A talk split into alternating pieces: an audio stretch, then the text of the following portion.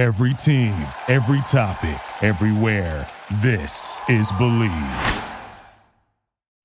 It's the Locked On Podcast Network, your team every day. It's the Locked On Podcast Network, your team every day. Oh yeah, better than this. I don't know what I'm doing. I can't do this shit. What's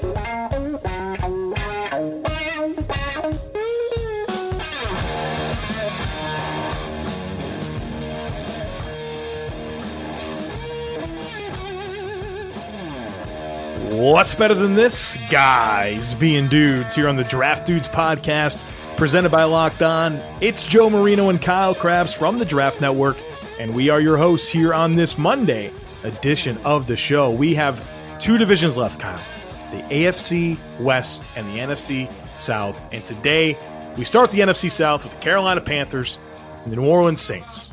Welcome. Keep pounding, Joe. Oh, yeah. Keep Always. pounding, baby. Now, listen. Have you read the title of this room yet? It says, Are we there yet? Are we there yet?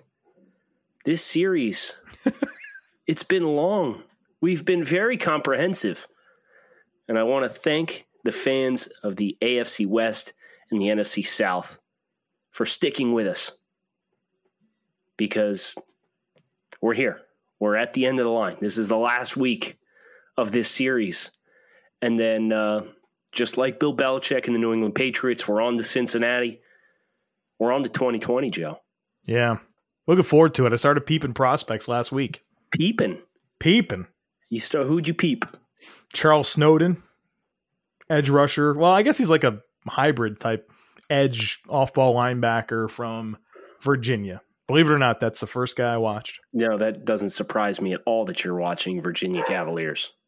Uh, hi, Sophie. Um, yeah, I don't. The defense is fun, man. I've had so much fun with that defense. I didn't want to didn't want to stop. So he popped. He's a soft, a true sophomore last year, and he popped so much when I was watching, you know, Bryce Hall and my weekly date with him. Uh, wanted to get eyes on him. So Weekly date. yeah, man. All right. Cool. You had you had a weekly date with Brett Rypien last year, so you know you, you know how this goes. yeah, it's true. I'm not going to argue with you. Sitting there, what is it? look? Ten thirty. You're ready to fire up Boise State and friggin' Yeah, I'm popping a, popping a monster energy drink and getting fired up to watch Boise State play Wyoming. Right. Highlight of your good. day. Highlight of your day, sir. I highly Uh, recommend you you create time and watch Jerry Jeudy though. oh, I th- I heard he's pretty good. Oh Yeah. my god. He's insane. I think he's Mel Kiper's number one prospect. I believe I saw that as well. He is a unicorn though. Hmm. He he had one rep. Who were they playing? They were playing Clemson. It was a natty. And he put he put Mullen in a blender and he must have banged off his his vertical stem four different times. And just he had uh Mullen looking like he was on uh, Dance Dance Revolution. Trying to stay with him. It didn't work. Kyle, speaking of unicorns, is there any unicorns in the finale of Game of Thrones? Oh, there are not. Oh man. There are no unicorns. Hate to be the bearer of bad news. Um, a lot of people pissed off about this. I can't know wait to be do. pissed off in, in 65 more episodes. No, no, no, no, no, no. I don't think you. Well, you watched two more. No, I'm just kidding. 60. No, I there's 10 in season Oh. one. So I just finished season one. So I have 63 more episodes left. 63. Yeah. 63. So, um, yeah, the longer I go, the more I appreciate the way it, it ended. I think people were too emotionally attached to the specific characters and invested in like it ending a certain way. And uh, I think that that once you apply logic and see the poetic justice behind all of it, uh, it was it was fitting for the characters and and what their stories were like and, and what they'd been through and who they are. So I think if I went back and watched from the beginning, I'd appreciate it even more. Now, you first time through, if you're going to get the shock value, you'll probably be upset a little bit. Well, that's Kyle. I've watched 10 episodes. And if there's anything that 10 episodes of Game of Thrones has taught me, it's to not expect the happy ending. All right. So I don't know what happens here in 63 more episodes, but I know that whatever I want to happen, I'm already getting myself ready for that to not be the case because I've already had my heart broken. All right. Once in 10 episodes. By 63, oh. I'm sure I'll be ready for this outcome. Poor dead Ned my well look maybe there's somebody all right look. I've been i've been like barry sanders on on social media today and last night trying to avoid Dude, the game of thrones spoilers. I so the next two weeks you need to just log on say what you need to say and log back I, that's off. what i did today. And the bills start yep. otas today so i'm trying to like stay somewhat engaged to find out what the hell's going on with that. Nah you gotta read news stories. You can't be on social. Um, i've uh, i'm working on my juke moves have been good so far so. You gotta mute all those words too no, I don't have the rest of my life to spend muting words, so I have to rip, rip through we, it quick. Yeah. Should we rip through the uh, first two teams in the NFC West or East or South? Fourth time's charm. Let's do it. All right. Panthers uh, and Saints. Panthers. You want on there, sir? Keep pounding. No, it's your local team. You need to. Yeah. Um, man, there's one part of me that loves this class, and there's one part of me that says I'm not sure anyone on this draft class is going to help them. It's it's kind of a weird way to look at the draft. Obviously, the Brian Burns pick at number 16, getting who I thought was the best pass rusher in the class for a defense that wants to be more multiple. I couldn't love that anymore. You get him chances to play in space, get him chances to use those great traits to rush the passer. I think he's going to make a big time impact on this new multifaceted defense for the Panthers. So starting off with on a, on a positive note with with that pick was one of the steals, maybe the biggest steal of the first round, in my opinion. Keep pounding, Joe.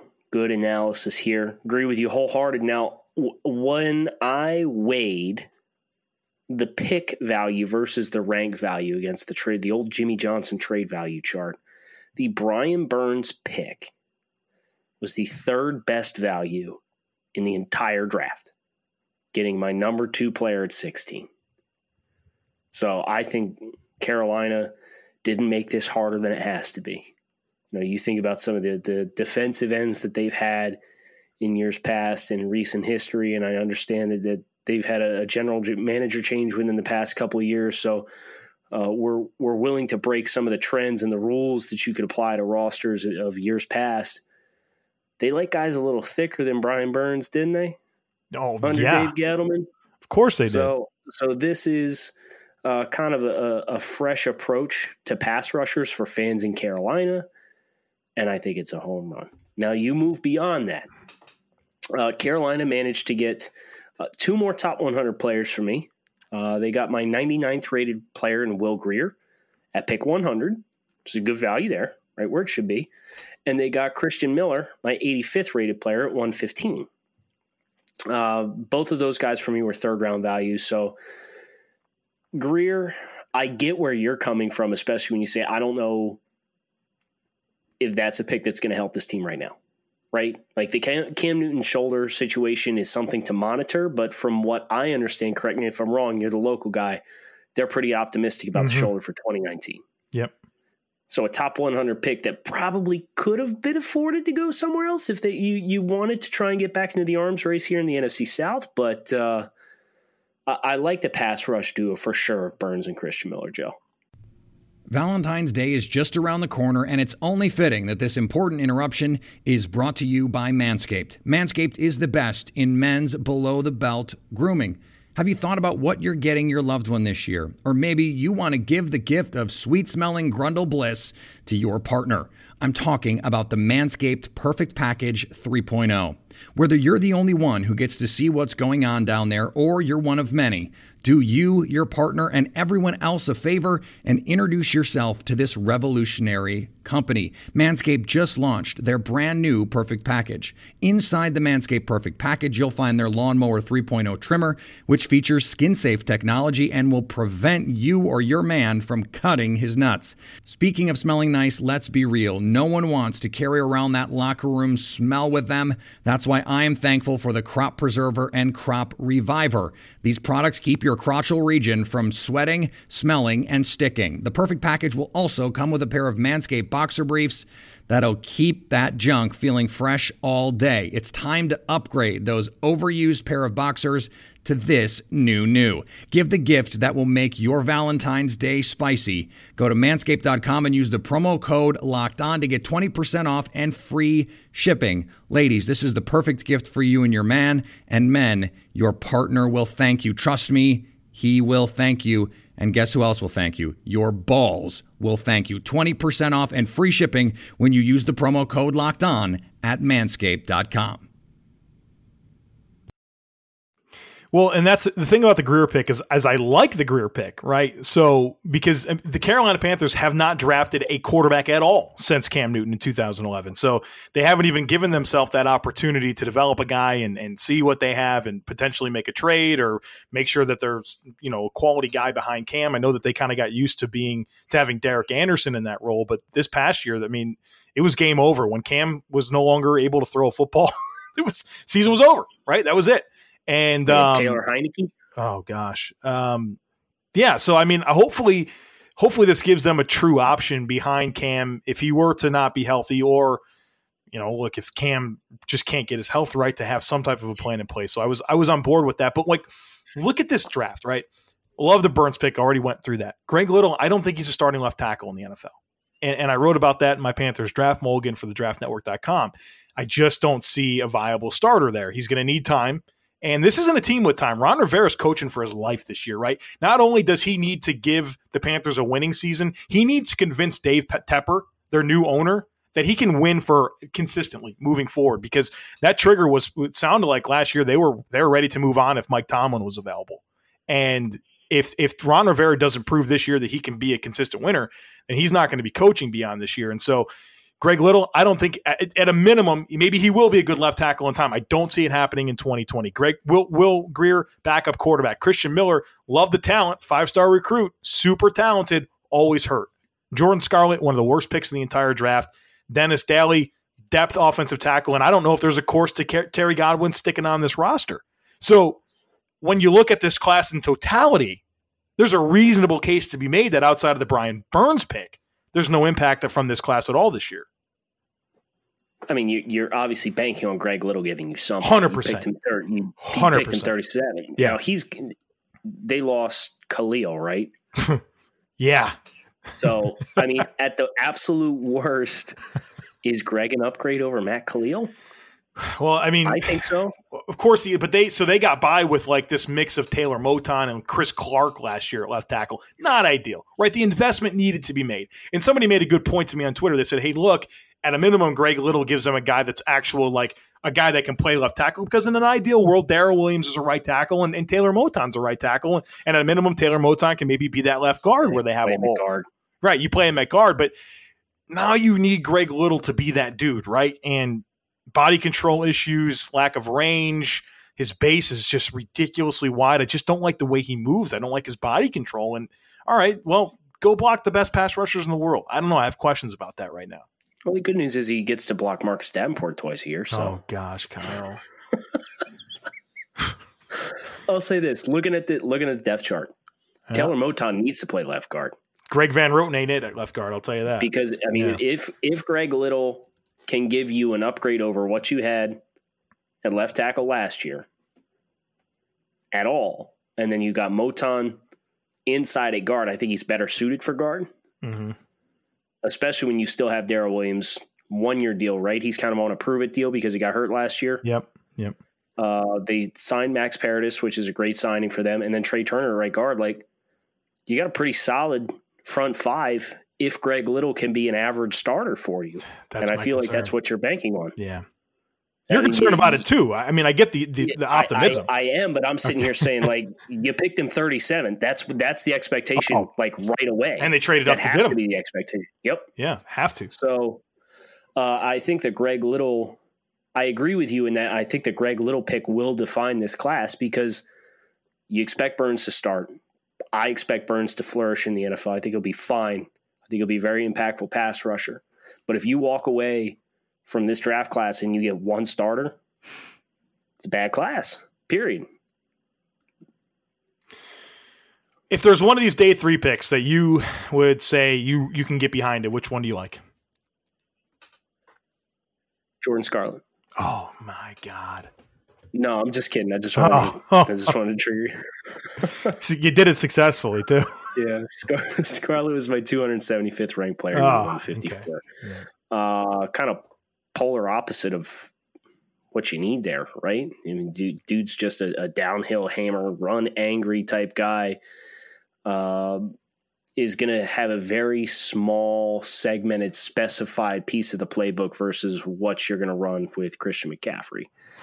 And they got a better running back in Elijah Holyfield as a UDFA. so a million times better running back. Yikes. All right. So, um, I think Dennis Daly was appropriate value. I had him 207. He went 212. Um, guy that can play inside. I think he's physically limited, but each each and every year you see guys that are a little physically limited come into the league and they they kind of meet your size thresholds and your functional strength thresholds. And if you can play forward you can at least make a positive impact in some areas of the game. And it's easier and Carolina's done this in the past when Daryl Williams was developing as a player to kind of protect a player who might struggle a little bit in pass protection. And sure you make some concessions with your passing offense when you have to keep a tight end in or you have to bring the backs to that side to chip and then slide protection away from that player. And but I think Dennis Daly is a backup offensive tackle in the sixth round. Maybe you want to try him inside because he doesn't have great movement skills in space. I had no issues with that pick. I think that was appropriate value. And I like the fact that we're doubling down on offensive tackle. So I like the idea behind the pick too. This is NFL Under Review, local experts on the biggest NFL stories. The NFL Honors Award Show was last week, and one surprise when it came to Defensive Player of the Year. This is Bear Motter with your Los Angeles Rams update from Locked On Rams. Aaron Donald would have been the first player in NFL history to win the award three straight years in a row, but it wasn't the case at the NFL Honors. That award this year went to Stephon Gilmore, and don't get me wrong, Stephon Gilmore had a great season. Six interceptions, 18 pass deflected, two touchdowns. He had 53 total tackles. Stephon Gilmore won the award with 21 votes. Chandler Jones came in second with 14. TJ Watt with 10. Although Donald says this doesn't bother him, I see him putting this chip on his shoulder, working even harder, and coming back stronger in 2020, which is a scary thing for the rest of the NFL. For more NFL news, subscribe to the Locked On NFL podcast only on the Locked On Podcast Network, your team every day.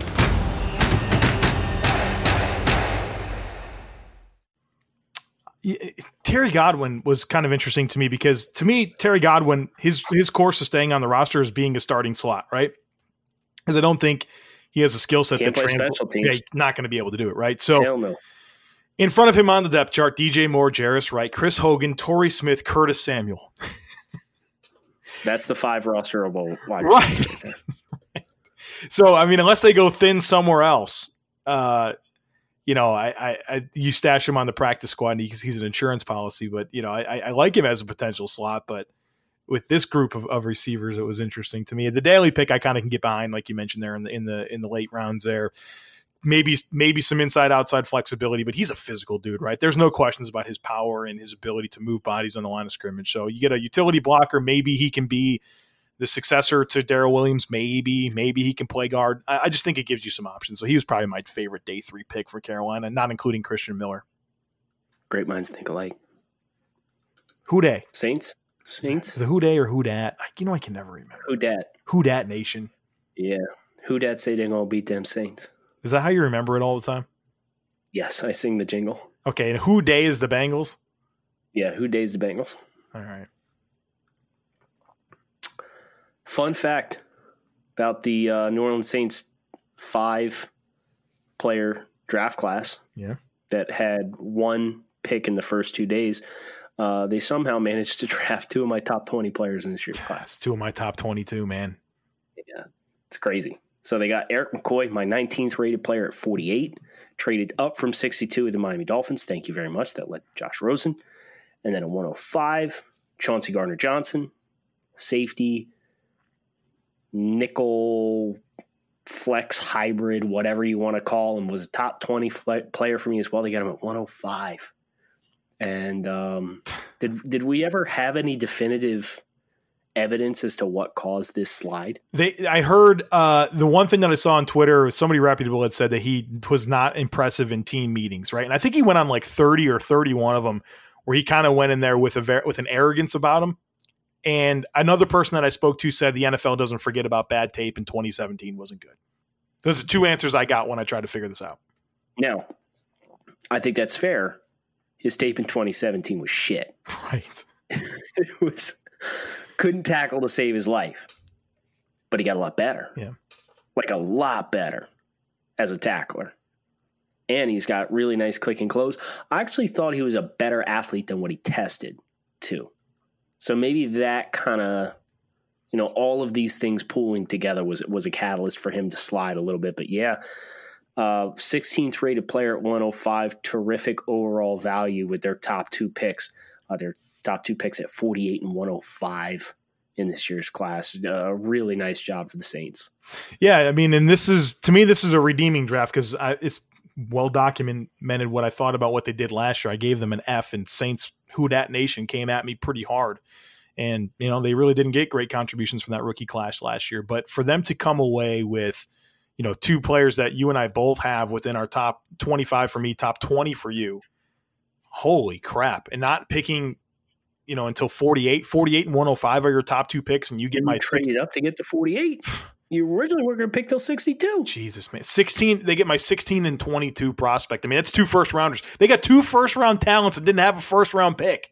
I mean, that's I don't care what you did the rest of the way. I really don't. That is that is an absolutely masterful job, especially with the, the needs that those those players fill with with the Max Unger retirement for them to Right. be able to snag Erik McCoy, who's a plug and play center, and they were they gave some money to friggin' Nick Easton to be that guy, and, and that was never a good idea. So uh, center is so important, you know, especially for an offense where uh, timing is so critical with Drew Brees and what he, well, all that he's able to do, making sure that that glue piece on the interior is there to take care of the protection, and that way Drew Brees can focus on the secondary. I thought that was masterful, and every defense needs a player like Chauncey Gardner Johnson that can play low safety, high safety, big slot, tackle, quick trigger downhill. I mean, to me, this this was just a masterful job from the Saints, who I thought were incredible in 2017. They took a dump in 2018, and hey, this was a hell of a job in 2019. Yeah. Um, you look at the rest of the class, they had Saquan Hampton, uh, defensive back from Rutgers at 177, Alize Mack at 231, and, and Kaden Elliss, uh, who actually played both ways at Idaho. Really fun tape uh, at 244. Uh, Alize Mack actually snuck into my top 100 players as well. So they got three top 100 players, two top 20 players, and had one pick in the top 100 picks. Somehow managed to pull it off. Uh, but their other two players, Saquan Hampton and Kaden Elliss, for me, uh, even though they're fun tape, it's not necessarily promising tape. I think Elliss is a good athlete, but he's got a lot of development ahead of him. Uh, he's going to play linebacker at the next level. Uh, Saquan Hampton kind of banged up throughout the course of his career at Rutgers and not really impressive from an athletic uh, profile that he presents to. So those two guys for me, I gave UDFA grades to. So the Saints either hit home runs with their picks or they pick guys that I would have rather have seen go undrafted and target later. Um, but like you said, when when you get that kind of value early, or you get that kind of value late, I guess when you're considering they picked 48 and 105, and even Alize Mack at, at 231, I, I really like his potential as a receiving tight end on this roster. Uh, I I think you have to get excited about the class as a whole. This this scored as the best value draft class for me in the 2019 NFL draft versus my own personal evaluations of the players just because they got incredible value with three of their picks. And if there's a spot, you know, I had my reservations about Alize Mack, which we just we debated heavily in the battle of the boards. If there's a spot for him to flourish, right? Like it's here. Yeah. This is the spot. And and uh, I know they brought in Jared Got a great Cook. guy to learn. Be, I was going to say, great guy to learn with Yeah. behind Jared Cook. Very similar type strengths and weaknesses coming out. So I don't know how long Drew Brees is going to be the quarterback and how much you know he'll be able to to hook up with Mack. But I mean, you could you can cause some problems here with with some of the size speed combinations you can put on the field at the same time and and really stress defenses in a lot of ways. So like like that pick there later on. This is this a Super Bowl roster? Yeah, it is. It, I've been thinking a lot about my Super Bowl picks because I know everyone just is in pins and needles wondering who Joe Marino predicts for the Super Bowl. And and I, I am having a hard time moving away from New Orleans from this conference, especially a team that's hungry, pissed off as hell, coming off last year with the way that they got hosed. Uh, this is a good football team. It's great, great coaching and, and a Hall of Fame quarterback. I, I don't know. I don't know. I don't know. You can point to another team and convince me that they're that New Orleans shouldn't be your your pick for the NFC. listen, this this defense is rock solid too. You know, we, we talk about the offense, but a defensive depth chart with Cam Jordan, Sheldon Rankins, Malcolm Brown, Marcus Davenport, uh, AJ Klein, Alex Anzalone, Demario Davis, Vonn Bell, Marcus Williams, Chauncey Gardner Johnson, Marshon Lattimore, Eli Apple, PJ What like really good. Patrick Robinson's on this roster. Ken Crawley's not a bad football player they got talent. They got Yep. a lot of talent on both sides of the football, and I'm, I'm kind of with you, man. I, I I I like what a lot of teams in the NFC did. I like what the Eagles did. I did like what the Cowboys did. Cowboys are kind of in that winning window right now. I like some of what Seattle did. I think the Rams had a decent class. What do you think about Green Bay? I mean, is Green Bay the? You know, I'm always uh, this Aaron Rodgers thing inside him. He's always going to have me pushing in that direction. Right? I mean, you can't write them off. No, no question. No, You they, can't they got better. it- You got Aaron Rodgers. Yeah, it's. I think for them, it's like, how quickly can you get the chemistry with the new coaching yeah. staff? Oh, 100 percent. Yeah. It, so I, I think that's. hmm if, if Wentz is going to be the Wentz we saw at the beginning of 2017, that team's freaking good. All about who's going to play the Patriots in the Super Bowl, right? Or the Chargers? No. Or the Chargers? Nope. Nope. Colts. Colts. Okay, man, it's freaking May. We can't be getting this excited yet. I listen. I did, I wrote studs and duds today at draftnetwork.com, and I kind of just overviewed the Colts as a team and and what they were able to do this off season. And you know, it might not be 2019 that they get it done, but they're set up in a really really good spot. especially especially now with Swag Kelly. oh, no team. doubt. Yeah, game team. changer, right? Jim Kelly's Game pulling changer. some strings, brother. He convinced John Elway to draft this bum, and somehow his his his uh, backup quarterback Frank Reich is committing a, a spot on his ninety to Chad Kelly with his track Yeah. record.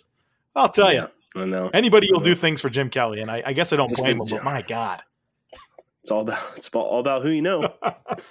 that's what they say about getting in the league. Um, I think that's going to do it, Joe. Any parting thoughts? you know, well, you better wrap because I'm going off the rails here with random talking points, and uh, got a long summer ahead of us. When when are you starting season two of Game of Thrones? Uh, well, I wanted to last night while everyone was enjoying the finale, but the uh, the shared Hulu account that I'm using, they were watching the finale, and I didn't feel it was appropriate to bump them. So uh, hopefully, me and the missus will will get to work tonight. Okay, it sounds good. I look forward to the updates. Um, shoot, I might start over. I don't know what to do with my Sunday nights now. Well, I went ahead and ordered. I went ahead and ordered the uh, the book set so that I'm I'm in good shape for when it's over. I'm not Oh, going to you be like you. monster. Yeah, You're man. ready to go, man. I'm ready. I'm ready. Might just go through Rick and Morty again. No, dude, that show's terrible. No, how dare No, you? You I- watch one. You I know. one episode. I, it was the worst 20 minutes of my life. I got to be honest with you. That was terrible. I'm sorry you feel that way. I can't believe you like it. It's funny as hell. I, I'm not going to argue with you in a formal like bet capacity though, It's not for because me. more It's like more, Jermaine Pratt. No, This is not for me. more more people would probably side with you than side with me. I have very juvenile sense of humor. That'd be a that'd be a tough table for you to pound and, and like get supporters for the Rick and Morty. It table. pro- no, they got like a really loyal following, but it's small. So It's like me and Nacho Libre. I get it. I know what you're talking about. A lot of people think that movie is so stupid, and I think it's pure gold. see, just agree to disagree. Yeah. folks, come on back tomorrow for takes on takes. I might drop a uh, Rick and Morty take on Joe for takes on takes. I don't know, but you can drop your takes on us. I'm at grinding the tape. Joe is at the Joe Marino. Uh, swing it over to draftnetwork.com and catch up some of our latest and greatest. We got great content up, even though it's the quote unquote off season. It's always draft season at the Draft Network. Thanks as always for listening to the Draft Dudes podcast. Thank you for listening to Bleav. You can show support to your host by subscribing to the show and giving us a five star rating on your preferred platform. Check us out at Bleav.com and search for B L E A V on YouTube.